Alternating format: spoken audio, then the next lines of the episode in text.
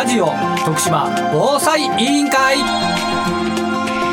始まりました。ラジオ徳島防災委員会。この番組は徳島で活動を続ける防災士が中心となり立ち上げた委員会です。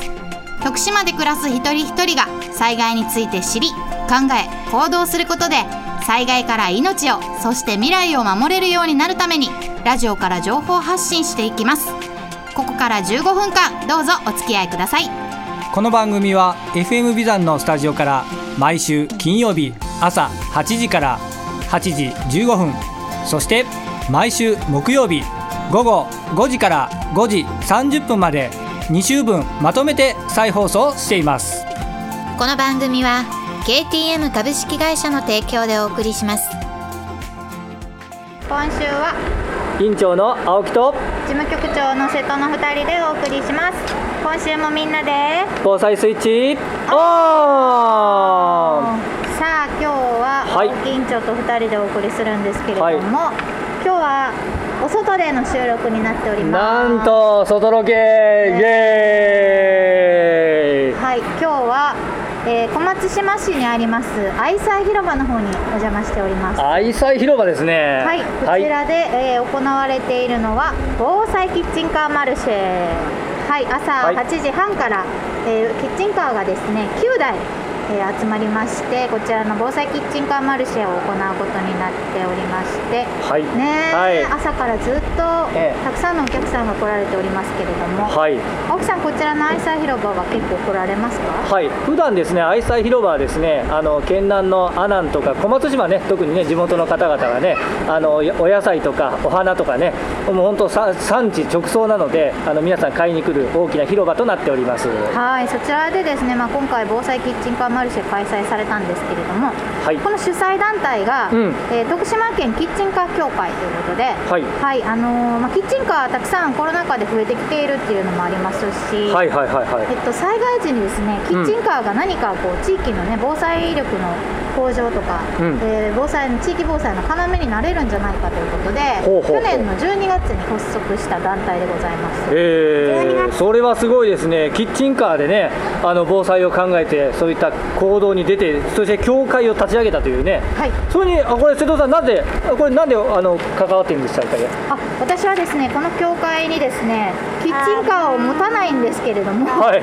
唯一キッチンカーを持たない、ね、メンバーということで防災士として。あ防災士としてね、はい、あの声掛けをいただきまして、はい。あの一緒に活動させていただいているところです。あいいですね、ママ防災士として、この防災キッチンカーにね、やっぱりまあ、ね、いろいろ絡んで、まあ、アドバイスだったり、まあ、いろんなね、視点が多分キッチンカーにも生かされるんじゃないかというふうに考えておりますので、はい。まあ、いろんな情報発信はもちろんのこと、まあ、防災士、ママ防災士として、最近でも瀬戸さんもバリバリですので、ぜひね、そういった観点もね、入れて、この防災キッチンカーをね、えー広げていってほしいなと思っております。はいはいでこの徳島県キッチンカー協会なんですけれどもやはりキッチンカーが災害時に車輪がついていて、はい。どこにでも行けるっていうのもそうですけど、ん。発電機が備わっていたりとかはい。あとプロパンガスがあったりとかはい、あとまあ調理ができる調理器具が備わっている、いいですそね。して調理できる人間が乗っているっていう。うわありがたい。あの備蓄はどうしてもやっぱり冷たいものっていうイメージもあると思うんですよね。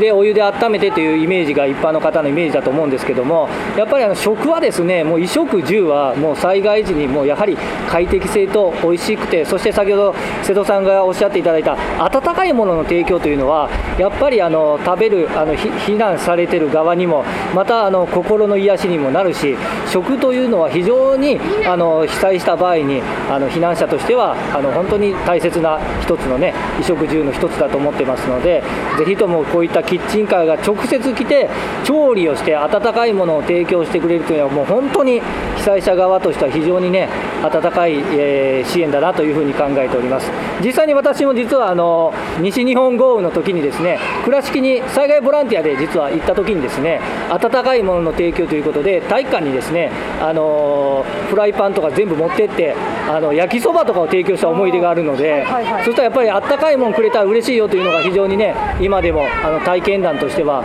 喜んでくれたのを思い出しましたのでぜひともこのキッチンカーが直接そういった避難所であるところへね体育館とか公民館とか小学校に行って提供すできればね非常にこれ嬉しいんじゃないかなと思うんですけどいかがですかね瀬戸さん。そうですよね。やっぱりあの普段食べている料理を食べれるっていうのがすごくありがたいことだなと思いますのであのき徳島の場合こうイベントで結構キッチンカーの方出店されてる機会多いじゃないですか、はい。だから私からしたら普段、うん。イベントで食べさせてもらってるメニューを、まあ、災害で被災した場合、この顔の知れた店主の方オーナーの方から提供いただける可能性があるっていうのはすごく心強いなって思います。いいですね。顔の見える関係づくりもできてるということですね、はい。キッチンカーで。すご、はい。そういうのを期待したいなって思ってます。はい、いいですね、それとね、今おっしゃっていただいた、普段からね、そういったイベント等が徳島あるので、それで普段から食べてる、あ例えばまるさんのたこ焼き屋さんだとか、まるさんのかき氷屋さんだとかっていうのがね、来てくれたら、やっぱこう、安心もうやっぱ僕、心の安心にもつながるんじゃないかと思うんですよね。はい。はい、それに加えてですね万が一こうあの徳島以外のエリアで被災した場合も、うん。被災地に赴けたらなっていうところも含めての活動なので、はい。まあそのキッチンカーで出向いて、あの食材提供される食べ物提供されるっていうのもそうですし実際に徳島県だけじゃなくてですね、まあ、四国4県そして岡山の方でもこのキッチンカー協会立ち上がってますのでそういう意味でも広域での連携っていうのおーがね今後具体的に進んでいくんじゃないかなと思っておりますのでこうご期待ください。はい。はいということでじゃあ後半はですねオーナーの方々キッチンカーのね店主の方々にも少しだけお話を伺って終わりたいと思いますので。はい。そちらもお聞きください。楽しみです。チャチャハウスコーヒー澤田信也と言いますよろしくお願いします。よろしくお願いします。澤さん、あの今回防災キッチンカーでね、はい。あのこのイベント参加されたと思うんですけども、はい。あのどういった思いで今日参加されておりますか？今日ですか。あの、ままず最初に小松島市さんとあの防災の協定を結ばせていただいたんで小松島市の方々にアピールできたらいいなと思ってやってます。今後ねこういったあのイベントとか、まあキッチンカー協会としても、まあどういったことをこうステップアップとしてやっていってほしいかなという思いありますかね？近く起こる南海トラフとか言われてますし、まあ、すぐ水害とかも結構起こりやすいと思うんで、まあ、それが身近に迫ってくるよっていうのを、まあ、皆さんちょっと危機を持った感じで、まあ、我々キッチンカー協会としても何かお手伝いできたりとかあこんなんが来てくれたら嬉しいなとか、まあちょっと思っといてくれたら頭の片隅でも置いといてくれたら嬉しいなと思っておりますはい、ありがとうございます。ありがとうございます、はい。サニーズファーム略してサニファモービルのオーナーで北条と言いますはい、北条さんよろしくお願いします。あの北条さん、今日はあの防災キッチンカーマルシェに出店されたと思うんですけども、はいあのどういった思いで今日あの出店されておりますか？そうですね東北の被災者支援をした時の思い出でやっぱりこう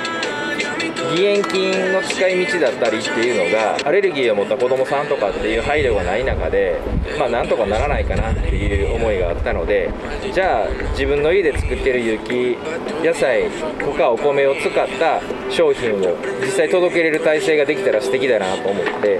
なので自分でやっちゃえっていう感じでキッチンカーを。導入してます。すごい重いですね、自分でやっちゃいというね、それとまあ米のね、あれと、まあ、有機野菜を使ったということで、そうですね。やっぱそれは非常にアレルギーのね、被災者がもちろんおるかもしれない、そういったところに対して、やっぱりあのキッチンカーで現場に行けるという、でなんとこのキッチンカー、ちょっと言ってくださいよ、そうですね。タイヤ見てびっくり、はい4区なんですよ。なぜ4区やっぱりね乗り込む体制がなくしてやっぱり支援って成り立たないのでその心意気と実際できるかどうかっていうのを見せとかないとやるやる詐欺になっちゃうので。はい。はい、なので実際僕が目の当たりにしたやっぱり発達障害の子どもさんの多くがアレルギーを併発しているので実際僕はそれを支援してきた中でやるっていうのが大事で、はい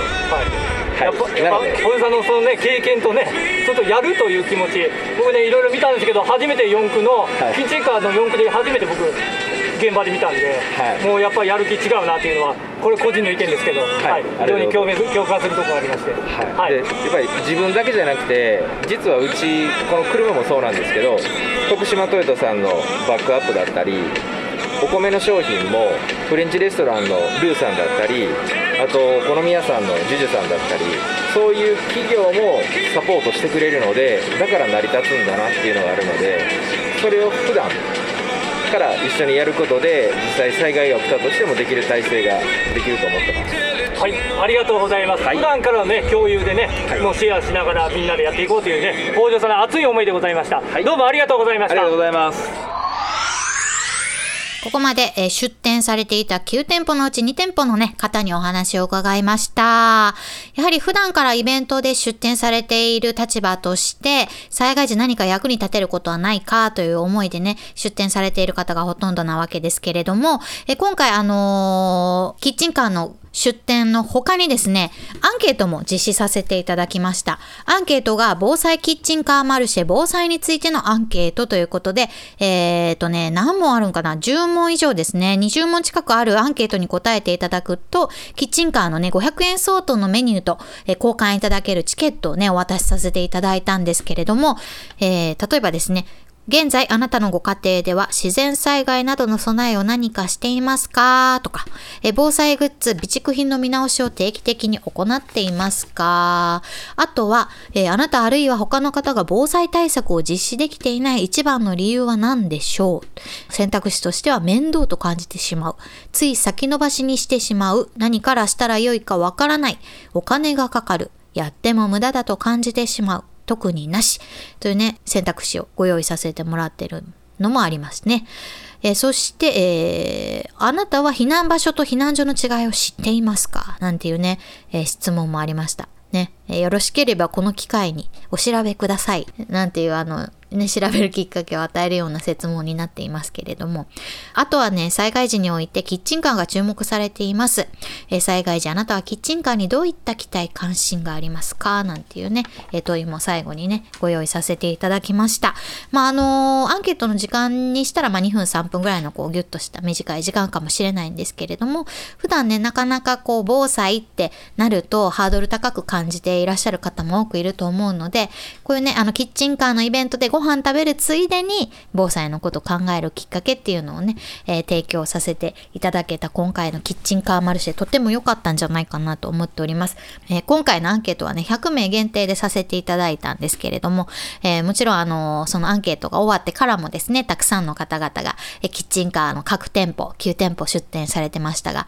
そちらのお店でね、えー美味しい美味しいご飯食べて過ごされておりました。えーこういった感じでですね、普段の生活の中に、ふとした瞬間にね、防災について考えていただけるきっかけをね、これからも私たちラジオ徳島防災委員会もこう何か増やしていけたらいいなっていう、そんな刺激をいただける時間でもありました。来週も引き続きね、ラジオを通して、えー防災の情報をお伝えしていけたらなと思っております。来週もみんなで防災スイッチオン生命保険損害保険のことなら総合代理店 KTM 株式会社合理的な保険と質の高いサービスを提供することによって経済的保障と安定を図ることができます。金融商品は目に見えない商品ですが安心をお届けします。KTM 株式会社。お送りしてきましたラジオ徳島防災委員会。今週はここまで。この番組はラジオだけではなくパソコンスマートフォンでも聞くことができますパソコンの方は FM ビザンホームページトップからリッスンラジオのバナーをクリック。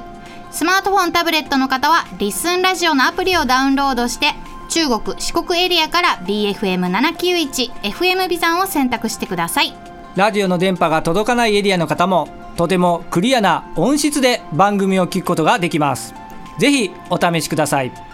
それではさようなら。この番組は KTM 株式会社の提供でお送りしました。